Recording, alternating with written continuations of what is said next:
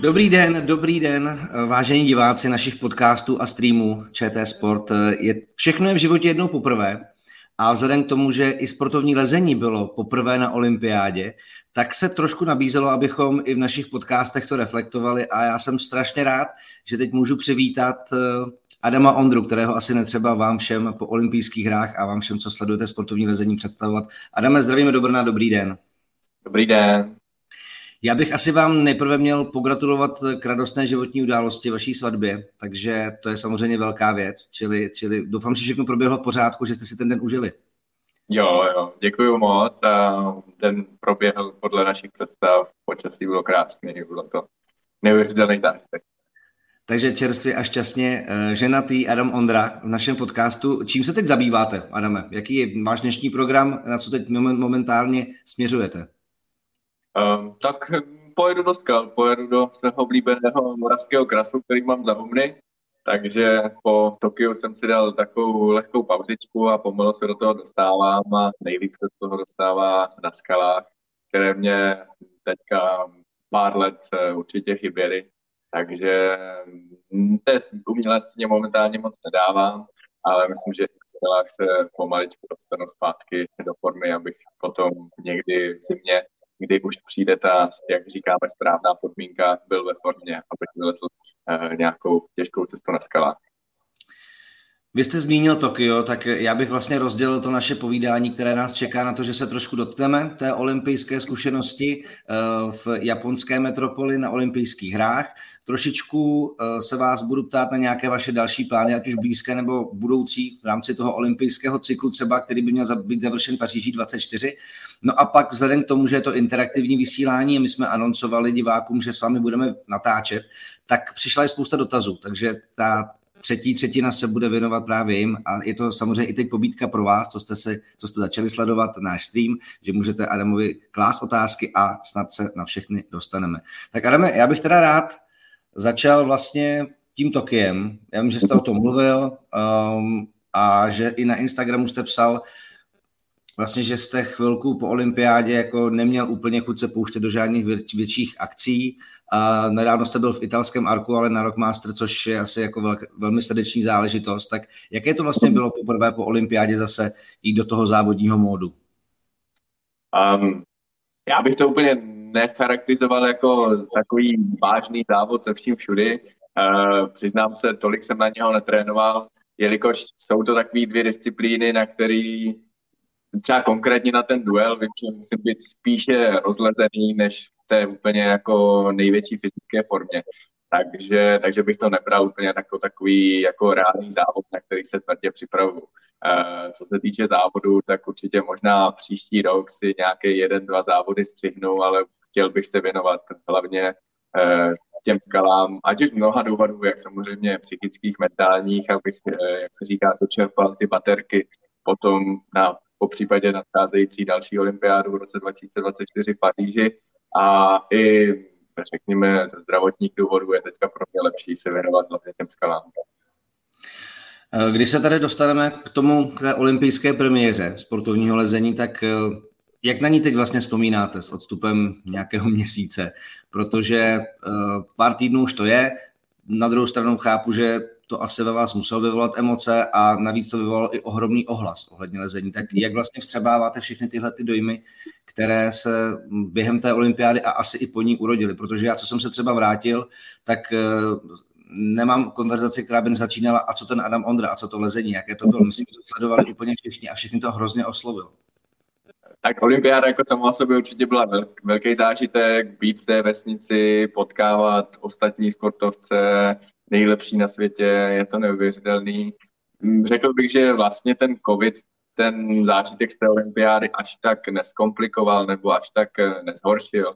Eh, co se týče samotného závodu, tak teď nějaký ten měsíc po olympiádě jsem spíš ve stavu, že to přestalo bolet a tak eh, ve smyslu, že jsem na to přestal myslet, protože jak už jsme říkali, přišly jiné události, z mého pohledu asi veselější určitě, takže momentálně jsem v tom stavu, že už na to nemyslím a už se mě na to vlastně lidi ani tolik neptají. Nebo tak, dostával jsem i stavu, když eh, mě neznámí lidé na ulici zastaví a gratulují mi k olympiádě, eh, tak to beru, že to opravdu myslí upřímně a už to neberu jako provokaci. Já si myslím, samozřejmě to zklamání po olympiádě bylo velké a, a to šestý místo pro mě určitě samozřejmě úspěch není. No. Vy jste si to nějak hodnotil, analyzoval, nebo jste vlastně věděl hned, v čem to bylo a chcete to spíš jako hodit za sebe? Asi vím, z čeho to bylo, ale kdybych měl, abych řekl pravdu, tak kdybych měl vzít čas, tak bych to asi udělal stejně, protože mm, řekněme, že na daných cestách a na daných poudrech, který stavěči připravili, tak jsem asi nemohl jako zalíst líp. Um, musel bych opravdu tu přípravu naprosto změnit a soustředit se hlavně jenom na obtížnost, ale jako to prostě opravdu člověk nemohl vědět a, a řekl bych, že je spousta jiných scénářů, že to mohli postavit výrazně jinak a pak by tahle strategie soustředící se jenom na obtížnost byla naopak velmi chybná. Jo. Takže tohle je jeden scénář, který se stále, ale mohl se stát 20 různých scénářů, kdyby naopak ta strategie, kterou jsem měl, eh, byla správná. No to se nedá prostě nic dělat a takový sport, takový život. Uh, já když jsem sledoval vlastně ty záběry z vaší přípravy, to, jak jste tam vlastně společně byli, už v rámci toho finále, ale i v té kvalifikaci, přišlo mi, že oproti svěťákům je tam jako znát docela velká nervozita. Že v podstatě všichni jste byli velice jako ponoření do sebe, protože přece jenom byla to premiéra s velkým P a asi jste si to všichni uvědomili, že to je největší závod, na kterým jste zatím, uh, na kterém jste přítomní. Bylo to tak? Já myslím, že hlavně ta kvalifikace byla extrémně nervózní a bylo to vidět na všech. A i na těch, kteří vždycky na světovém poháru vypadají jako, že nervozitu neznají. Například třeba Tomo Narasaki, uh, velký favorit, který pak myslím, že na nervozitu dojel i ve finále.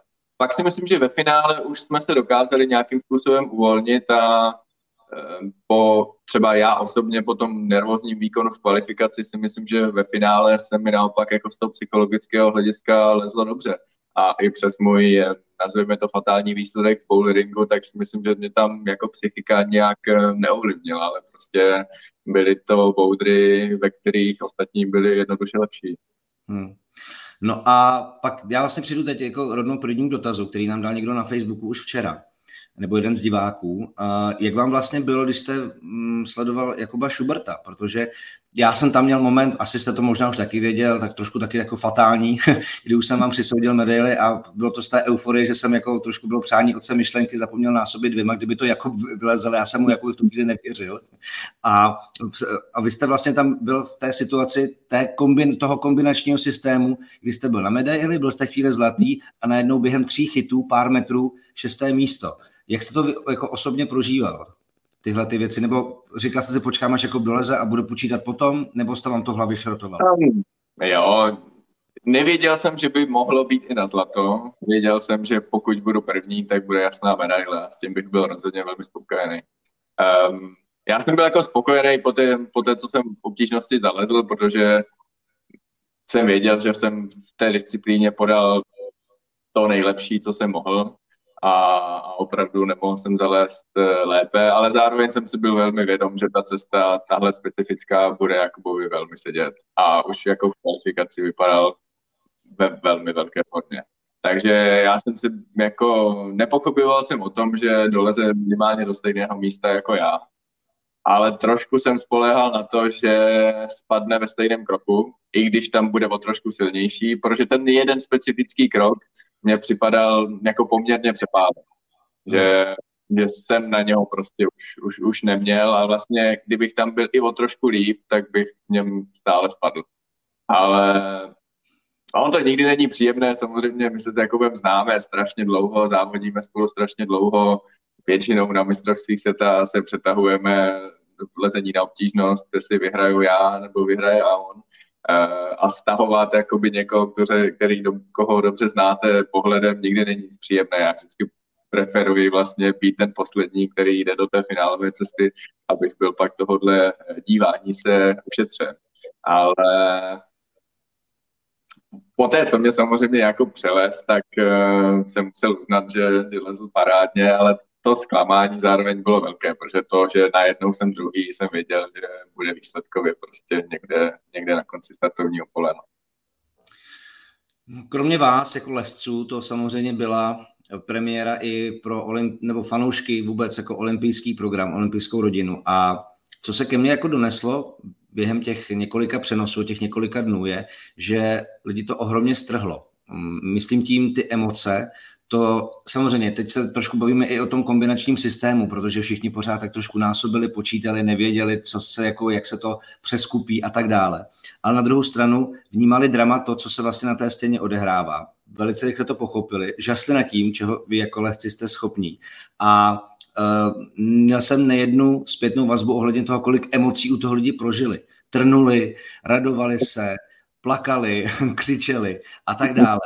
Uh, máte radost z toho, že, protože i v Japonsku mi přišlo, že to bylo hodně sledované, místní média, i kvůli tomu, že tam byl samozřejmě Toma Narasaki a i že vlastně ženy měly uh, medaily, tak jakým způsobem vlastně jste rád, že uh, ten váš sport se takhle jako prodal, že, se, že ten potenciál, který v něm byl, který jste samozřejmě věděli a vaše fanouškovská základna ho znala, takže najednou jako to způsobilo jako globální uh, takový jako hype nebo prostě jako globální úžas. No, jsem strašně rád, protože my jsme se jako lesci hrozně dlouho podceňovali, protože jsme si mysleli, že jako náš sport nikdy nemůže být atraktivní pro diváky, nedej bože už jako nelezecké diváky.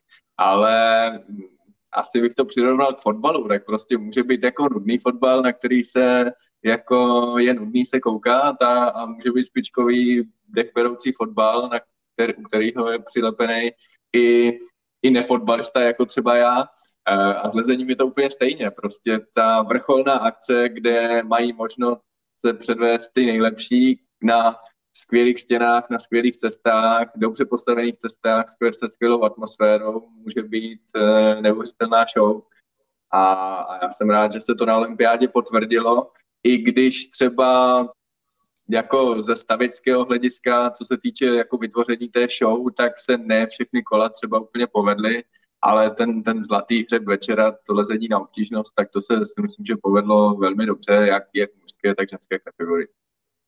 No a ten zlatý hřeb večera ve vaší kategorii byl navíc i nejsledovanějším přenosem celých her, což jako úplně upřímně před startem olympiády asi čeká málo kdo. Na druhou stranu je to důkaz toho, že lidé vás vnímali jako samozřejmě asi i medailovou naději, ale zároveň, že během těch předchozích dnů si nějaký, je nějakým způsobem ten sport natolik zaujal a samozřejmě vaše aktuální pozice, že se to všechno tak jako spojilo. A pak, když jste vlastně přijel, tak jste měl přivítání v olympijském parku. A v podstatě ten zájem o vás byl, kdybyste přijel z medailí, protože já si myslím, že pro spoustu lidí jste zanechal tak jako silný emoční zážitek, že, uh, že to je muselo jako to se jich, uh, to v nich muselo něco vyvolat. A jak jste se cítil vlastně, když uh, pak jste viděl ten zájem, ty lidi, kteří se na vás přišli podívat, zatleskat vám a vlastně i poděkovat za ten výkon? Hmm. Určitě bylo to příjemné a pomohlo mi to překonat takový ten jako postolympijský mm, syndrom smutku, kdy bylo jako těžký na to nemyslet a, a to, že cítit, že mě lidi fandili a že, že i to šestý místo je vlastně relativně hezký, tak, tak to bylo příjemné.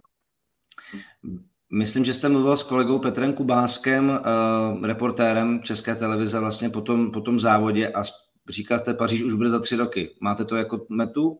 Nebo to od té doby jako trošku upadlo, že jdete po, krok za krokem, polezete si do skal nějaké projekty, nebo, nebo jste to nastavil prostě Paříž 24 a už si to jako nějak rozplánu, aby tam to vyšlo? Um, určitě Paříž je velká meta a myslím na to ale ten, ten tréninkový přístup není určitě ten, že bych se zavřel na další tři roky na umělou stěnu a, a trénoval jenom na tom, hlavně z důvodu, že by to asi velmi pravděpodobně ani moje tělo nevydrželo. Je, řekněme, ten moderní bouldering, který je z určitého pohledu pro, pohledu pro mě jako zdravotně trošku nevýhodný, ty, ty určité skoky jsou velmi náročné. Jo, on to člověk může dělat velmi dobře, ale pokud třeba nerost úplně rovně, jako jsem narost já, tak eh, u toho můžou trpět šlachy, klouby a proto vím, že teď si od toho moderního boulderingu musím dát pauzu, dělat vlastně to, na co jsem zvyklý od malička, u čeho se trénuji, co mě nedělá problém, a to je lezení na skalách, po případě i to lezení na obtížnost eh, na závodech a až před olympiádou se k tomu boulderingu více vrátit. Ale určitě i tak, ta třeba jako taktika vzhledem k další olympiádě bude ta, že se budu trošku víc soustředit hlavně na lezení na obtížnost a v boulderingu prostě doufat, eh, že ty problémy, které tam budou, mi budou svým stylem sedět.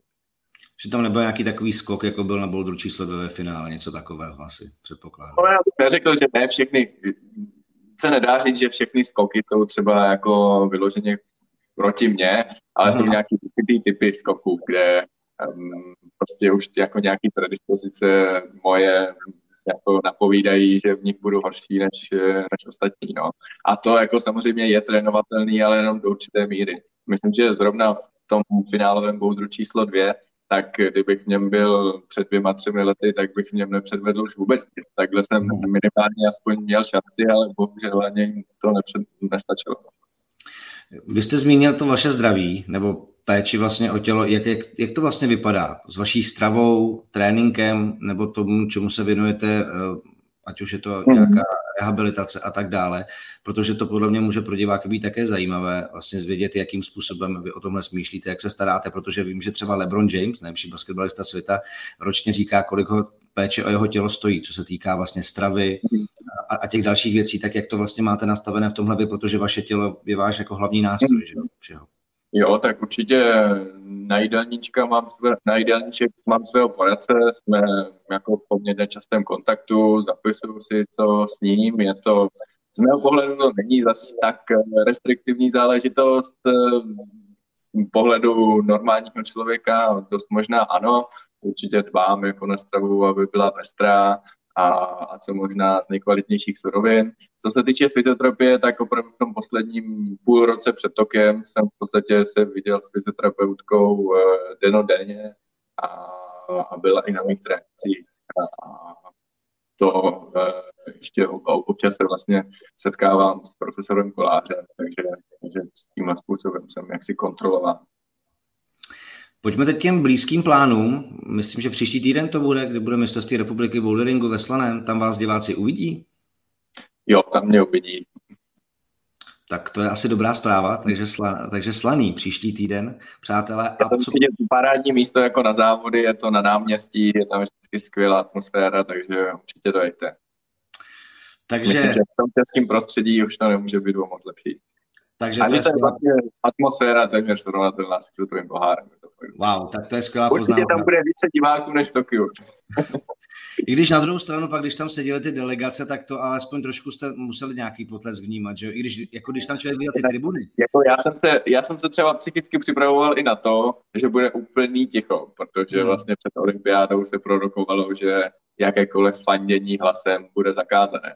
Takže i třeba při trénincích jsem potom jako chtěl po trenérovi nebo kamarádech, ať mi prostě nefandí. Ať jsem zvyklý i na to, že prostě hrubový ticho a mě to nerozhodilo.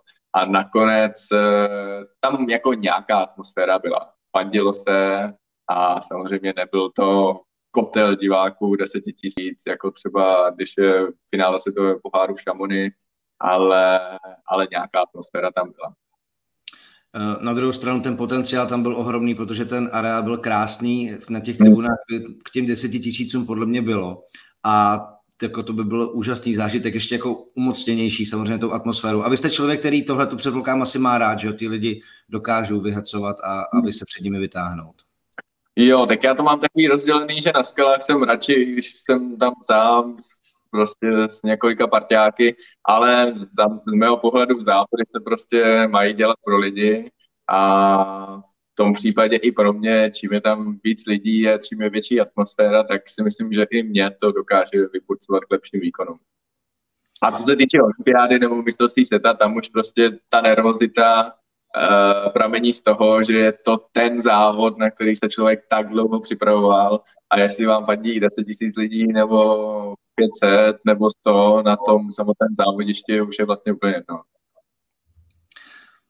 Chápu, chápu. Tak eh, Adam zmiňoval to slaný, mistrovství republiky a potom hlavně teda ty skály, to je, to je váš nejbližší, plán? Máte nějaký projekt v hlavě, něco, co budete chtít jo, jo. Tak zimní sezónu bych chtěl strávit uh, hlavně v italském Arku, kde těch projektů určitě pár je. Mm, nevím, jestli tam úplně najdu projekt uh, obtížnosti 9T, ale okolo toho stupně 9P+, plus uh, je tam toho určitě dost a, jsem zvědavý, jak, uh, jak to všechno půjde. Já hned tady přicházím, přecházím do dotazu od Matěje, který se ptá už na, na jero přímo. Perfecto Mundo, bibliografii, to jsou předpokládám eh, věci ve vašem eh, světě známé, tak eh, jestli tyhle pojmy se k ním nějak budete blížit? Um, uvidíme, nechávám to, po, po té, co jsem měl poslední dva roky, tak jako dost přesně nalajnovaný, tak uh, naopak uh, je příjemný vlastně ty plány až takový nemít. Uh, jak jsem říkal, většinu času v zimě budu v té Itálii a tam těch projektů doufám, že víc než dost. Jestli se pak na jaře nebo v létě dostanu do Francie, kde je ta právě cesta bibliografie, nebo na Mundo ve Španělsku, to se uvidíme. Nechci se k tomu minimálně teďka příliš upínat, když bude nějaký v úzovkách zajímavější projekt v Itálii nebo třeba i tady v Česku, tak, tak spíš zůstanu tam. Uvidíme. Dobrá, eh, já přecházím na otázku, na otázku od Lukáše Rohana, eh, stříbrného eh, vodního slalomáře. Vy jste spolu nedávno podle mě dělali nějaký rozhovor, že jo? Ano. Pro tištěné médium.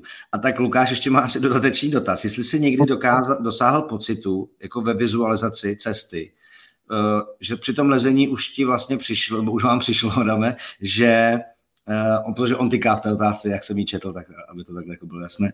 Uh, jestli jste pak jako dosáhl pocitu, že už ji nelezete vlastně poprvé? Jo, docela, docela často bych řekl.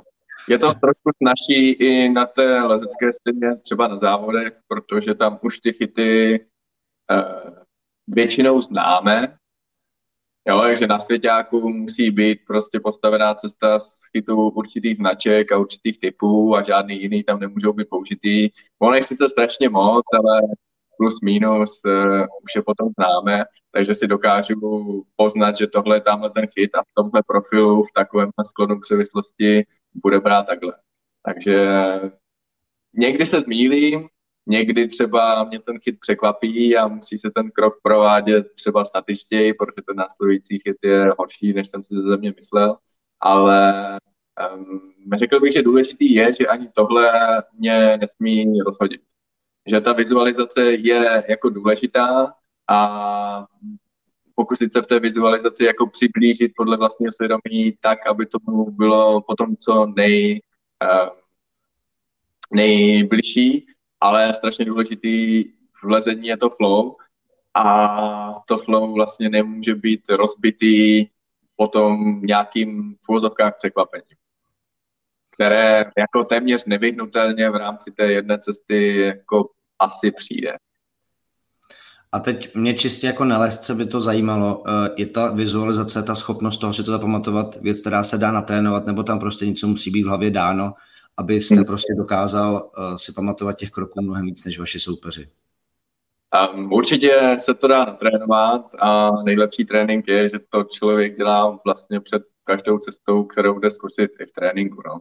Já si myslím, že ten nejlepší trénink jak tohoto, tak třeba i té psychiky je právě to, že člověk má možnost líst na nových cestách, uh, které ještě předtím nikdy nalezl a že opravdu je ale tím způsobem, s tím mindsetem, že eh, teď chce podat ten nejlepší výkon a že ne, že teď je vlastně nějaký trénink, jo, ale je, teď je ten trénink, ale prostě o něco jde.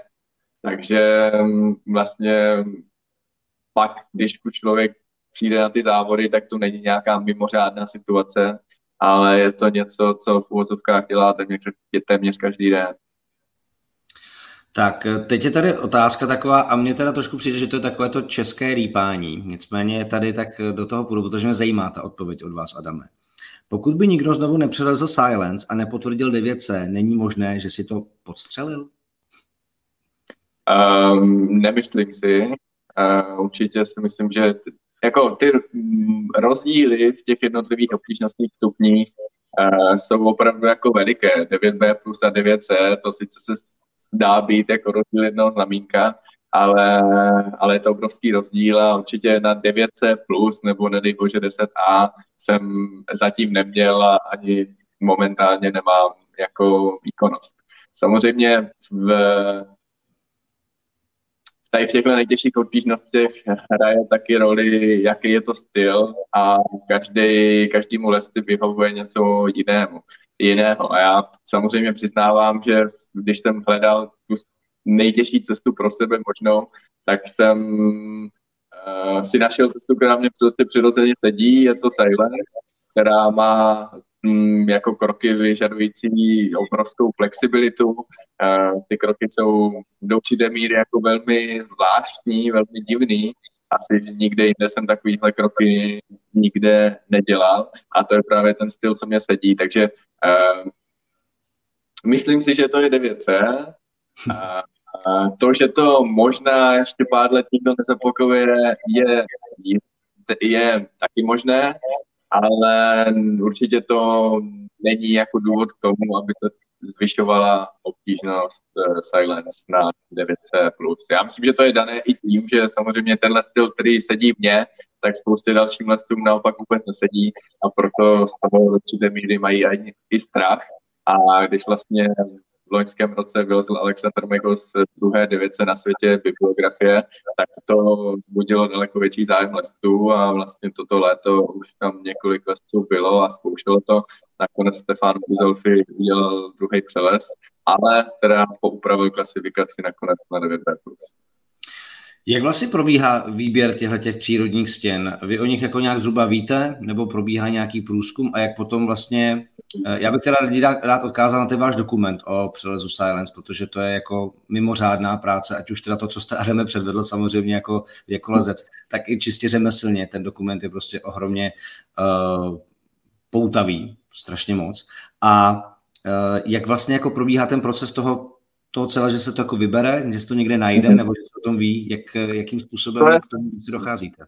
Strašně moc jako případů, takže konkrétně v Silence um, jsem se do téhle jeskyně poprvé vypravil někdy v roce 2012 a ač dneska je to jako velmi hustě vynítovaná oblast, těch cest už je tam možná přestovku, tak eh, v ten moment jich tam bylo neskoli možná 15 a v té jako nejpřevislejší části v podstatě téměř žádné cesty nevedly.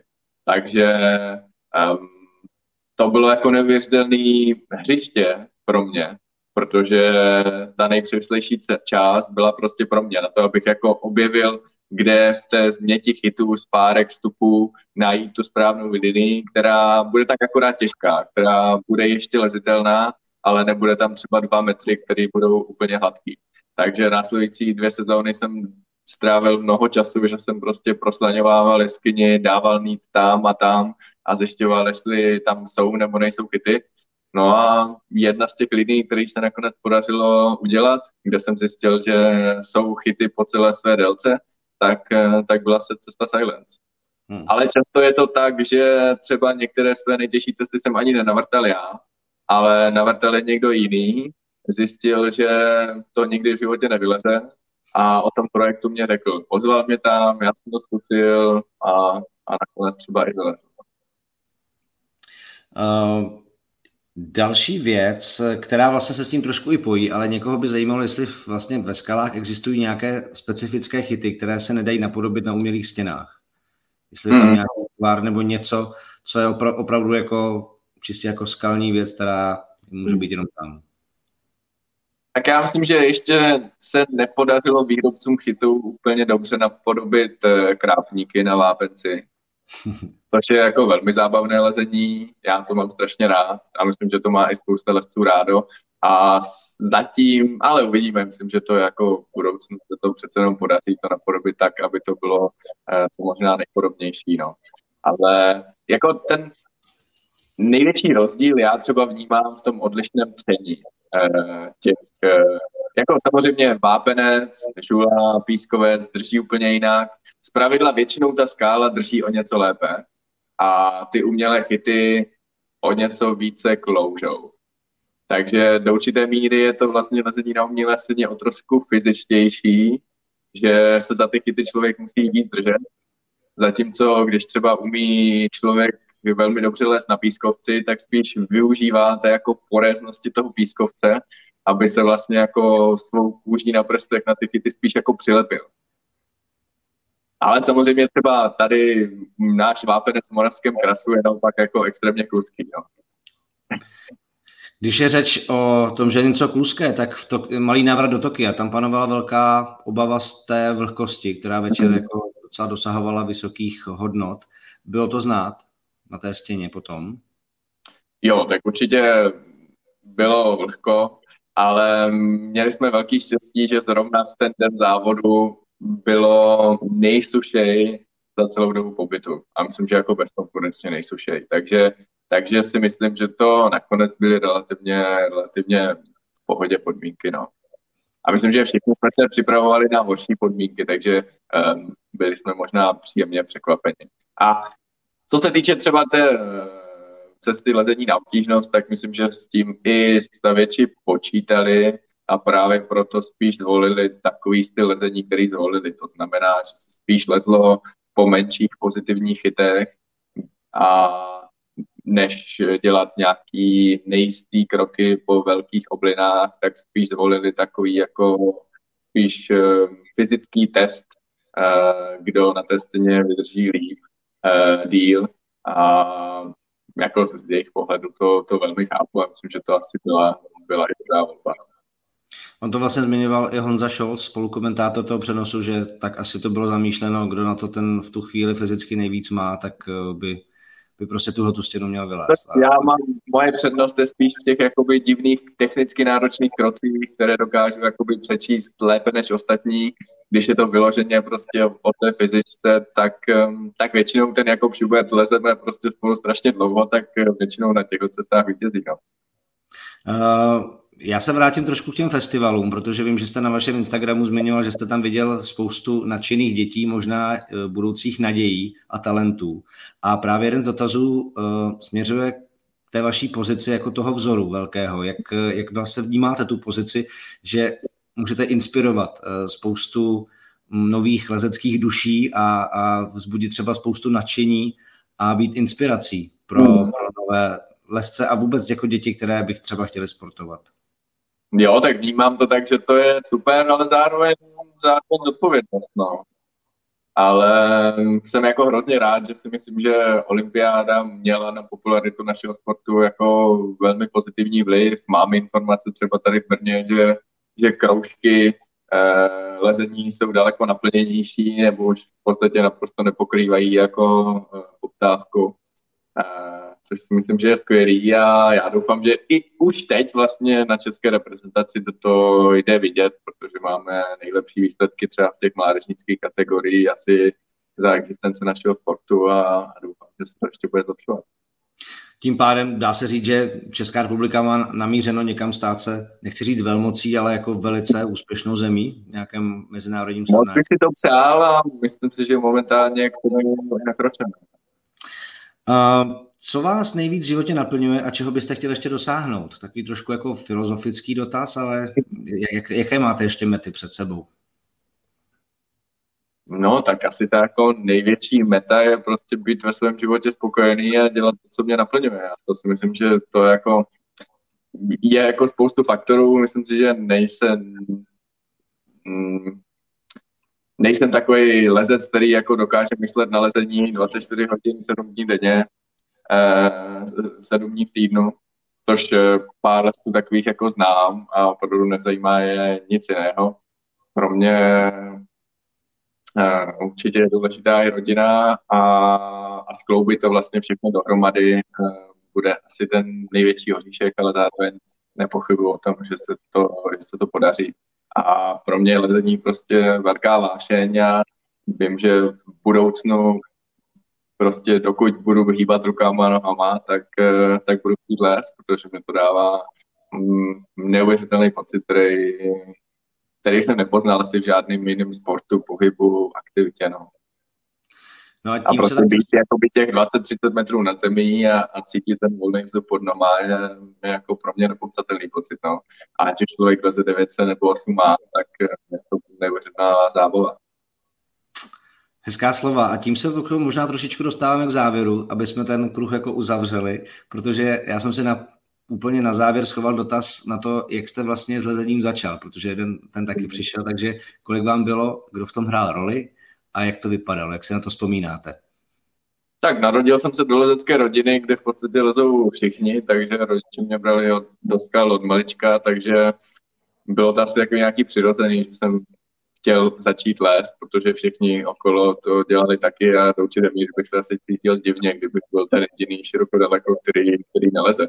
Takže na svoji první lezeckou cestu si ani nespomínám, mohlo mě být tak tři, čtyři roky, já fakt nevím.